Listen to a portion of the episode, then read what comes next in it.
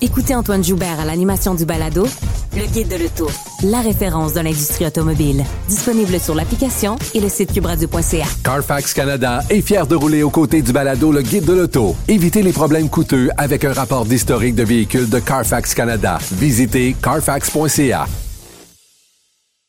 La Banque Q est reconnue pour faire valoir vos avoirs sans vous les prendre. Mais quand vous pensez à votre premier compte bancaire, tu sais, dans le temps à l'école, vous faisiez vos dépôts avec vos scènes dans la petite enveloppe. Hmm, C'était bien beau. Mais avec le temps, ce vieux compte-là vous a coûté des milliers de dollars en frais, puis vous ne faites pas une scène d'intérêt. Avec la Banque Q, vous obtenez des intérêts élevés et aucun frais sur vos services bancaires courants. Autrement dit, ça fait pas mal plus de scènes dans votre enveloppe, ça. Banque Q. Faites valoir vos avoirs. Visitez banqueq.ca pour en savoir plus.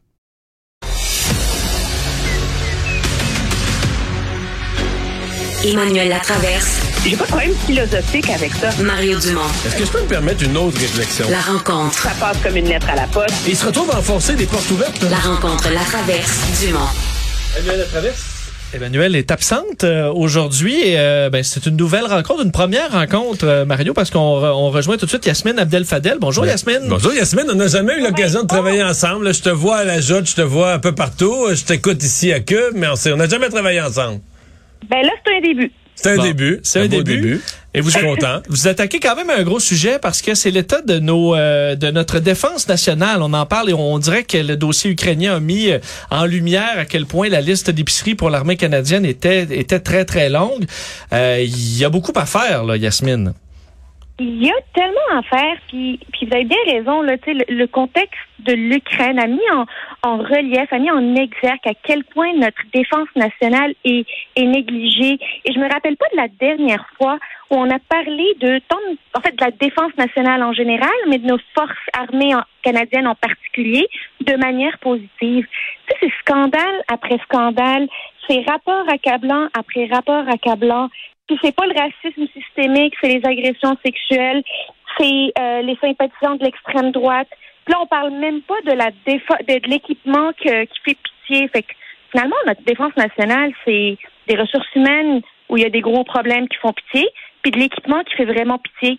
Alors, je ne sais pas si quelqu'un va finir par dire, OK, c'est vraiment une priorité, pas juste un, un, un fonds d'urgence euh, auquel on peut couper à chaque fois qu'on est en manque de budget quelque part. Là. Mais t'as pas l'impression que la vraiment- ministre Anand, quand même, amène euh, un nouvel élan? Tu dis, on n'a jamais parlé euh, positivement, puis je suis d'accord. J'ai l'impression qu'on a... euh, Nonobstant l'Ukraine, que la ministre Annan euh, a donné l'impression de s'attaquer plus au problème, de le faire pour vrai. En tout cas, moi, je, je, je, je sens quelque chose que j'ai pas senti depuis longtemps. Je veux pas, euh, peut-être qu'on sera des fois, des fois il y a des bons débuts. C'est une ministre qui est là récemment, des bons débuts, puis on est déçu des résultats ensuite. Mais il me semble qu'elle donne quand même, en tout cas, un espoir puis un élan qu'on n'a pas depuis des années qu'on n'a pas senti. C'est sûr qu'il y a un vent de un vent de fraîcheur avec la ministre Annan, mais il faut rappeler le contexte dans lequel elle a été nommée. Elle a été nommée un peu comme la pompière parce que le Ouais. feu était pris à la défense nationale. Donc c'est sûr qu'on s'attend à des actions que le mandat qui lui a été donné est d'apporter des actions rapides aux problèmes dans lesquels le, le ministre euh, euh, le ministre précédent était était pris là-dedans, notamment toute la question des euh, des agressions sexuelles, des harcèlements sexuels et je reviens encore à la question de la culture d'organisation au sein des forces armées canadiennes. Évidemment, ce qui s'est rajouté sur ses épaules, c'est toute la question de l'équipement désuet. Aujourd'hui, elle doit jongler avec deux priorités en matière de défense la culture des forces armées. Et ça, c'est important parce que ça peut se répercuter sur la capacité à attirer de nouveaux membres des Ben, je pense que ça c'est, entre autres pour les, les, les cas d'agression, je pense que c'est répercuté. Le Je suis convaincu que le recrutement des femmes dans l'armée, toutes les histoires, euh, non seulement d'harcèlement, d'agression sexuelle, mais d'incapacité de les dénoncer correctement ou de faire traiter les dossiers correctement.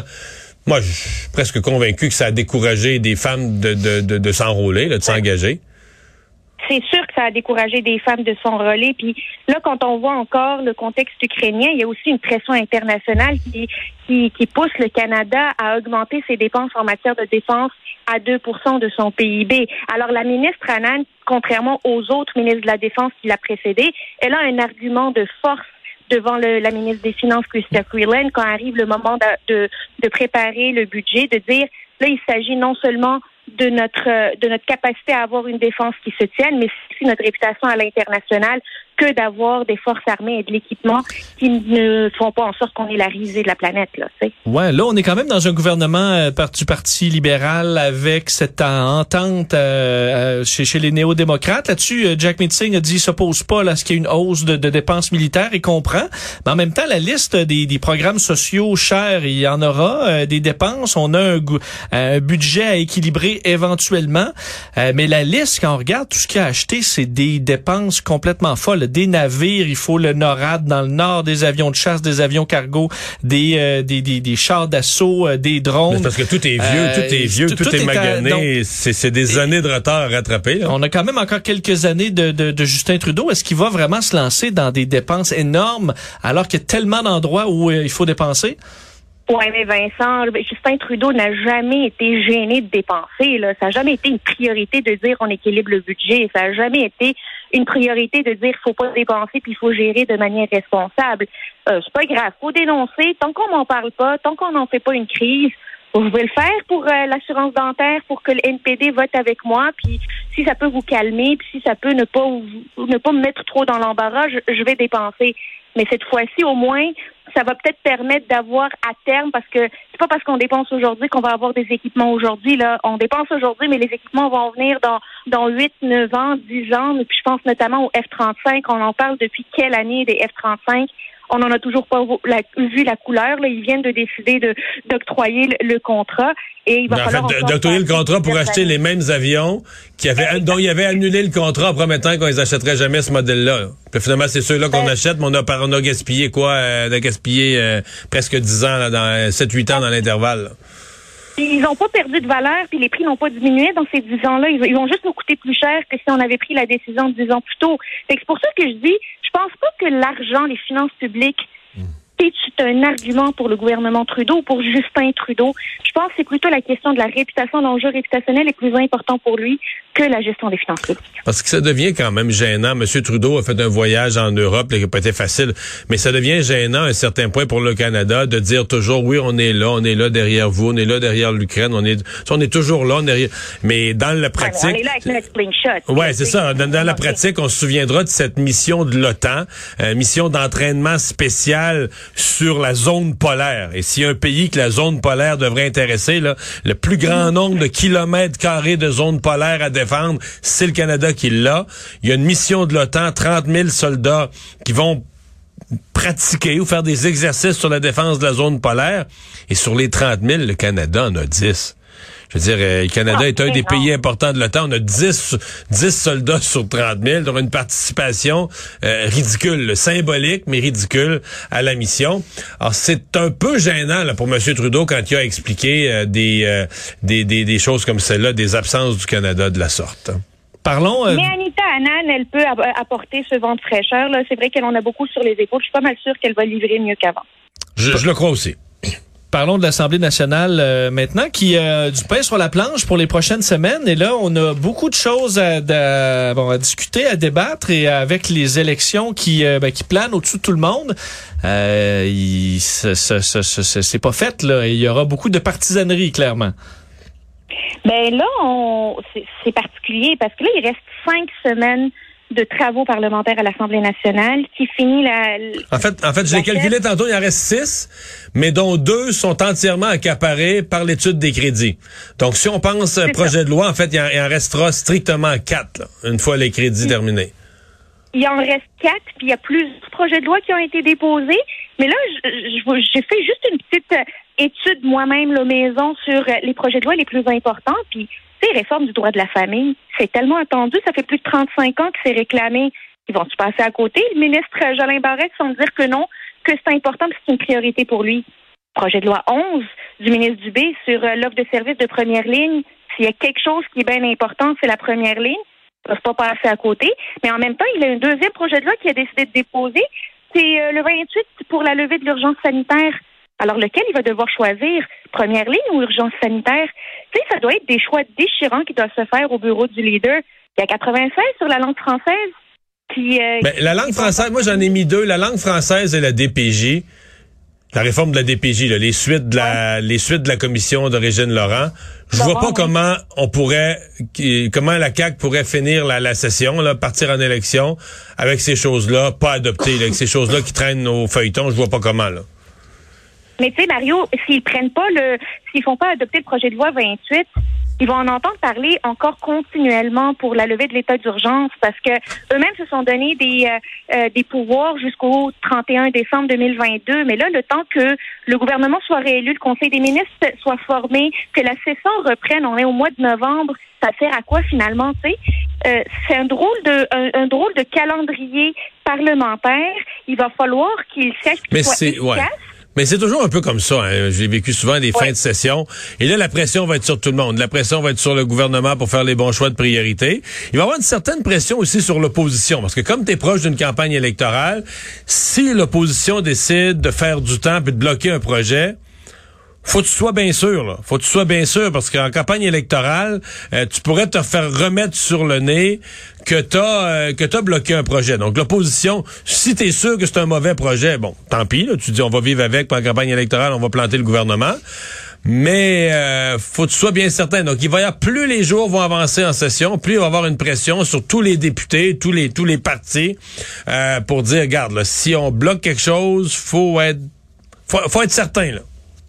Ben, ils peuvent pas tout bloquer. Ils vont devoir faire eux-mêmes des choix sur quel projet ils vont vouloir faire avancer pour se définir. Là, on sait que tous les partis d'opposition sont dans une crise identitaire. Ils vont vouloir se définir à travers leur dernier mille, leur dernier mille à l'Assemblée nationale. C'est avec quoi on va se définir? La langue française, pas sûr que tout le monde va vouloir se définir avec ça droit de la famille, pas sûr que c'est assez sexy. Ça veut-tu être la levée de l'urgence sanitaire? Tu sais, il y a des, c'est épineux comme question. là absolument. Il va y avoir des, des, des votes, euh, des votes critiques pour tout le monde.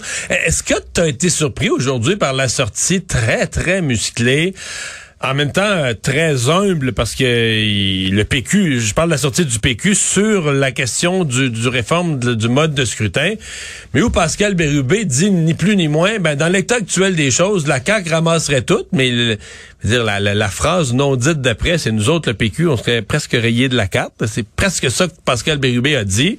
Mais bon, on sent que c'est dans une volonté de de de, de réveiller euh, les Québécois euh, sur le fait que la CAQ va être bien trop forte au sortir des élections si les choses restent comme ça. Peut-être de réveiller les médias, ou en tout cas d'encourager les médias à être plus durs envers la CAQ en disant, mais là, vous avez un devoir, la démocratie, il peut pas y avoir juste un parti qui ramasse tout.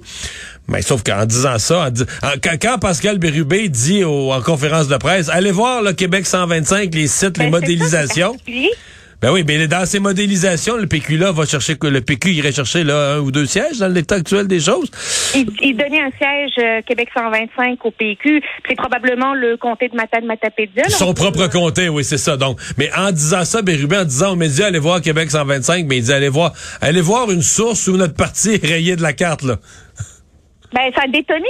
Moi, je, le contraste entre ce que Bérubé disait aujourd'hui puis comment Pierre, euh, Paul Saint-Pierre Plamondon réagissait le, le soir de la, défaite à Marie-Victorin, il y avait comme un monde de réactions, d'émotions entre les deux. Vraiment. Euh, puis j'ai l'impression qu'aujourd'hui, Pascal Bérubé n'est pas, n'a pas fait une sortie qui était attachée avec son chef. Il a ah. fait une sortie comme lui, il le pensait. Puis on m'a déjà dit. Là, on, on pense pareil. Là. Moi, j'ai c'est exactement la question que j'ai soulevée. Est-ce que cette sortie est le, le résultat d'une réflexion de parti? Euh, le choix des mots autant que le contenu, est-ce que ça a été approuvé par l'ensemble du parti? Mais je suis pas, certain. OK, on a la même doute. On m'a déjà dit que j'ai déjà posé la question après la défaite du gouvernement de Pauline Marois en 2014. Pourquoi euh, lui, euh, Pascal Bérubé avait maintenu une aussi grosse avance dans sa circonscription? Et la réponse qu'on m'avait donnée, je, m'en suis rappelé aujourd'hui, on m'a dit à chaque fois qu'il recevait une note de ce qu'il devait faire d'une directive du euh, PQ, il faisait le contraire parce qu'il pensait que c'était pas une bonne idée. C'est pour ça que lui s'est maintenu puis eux se sont écrasés. Je me demande s'il a pas ressorti cette stratégie-là, Pascal Vérubé, aujourd'hui, puis qu'il a dit, bon, là, c'est rendu de chacun pour soi, puis Dieu pour tous, puis je vais parler pour moi-même. Bonne conclusion. Merci, Yasmine. bye bye. Merci, bye bye.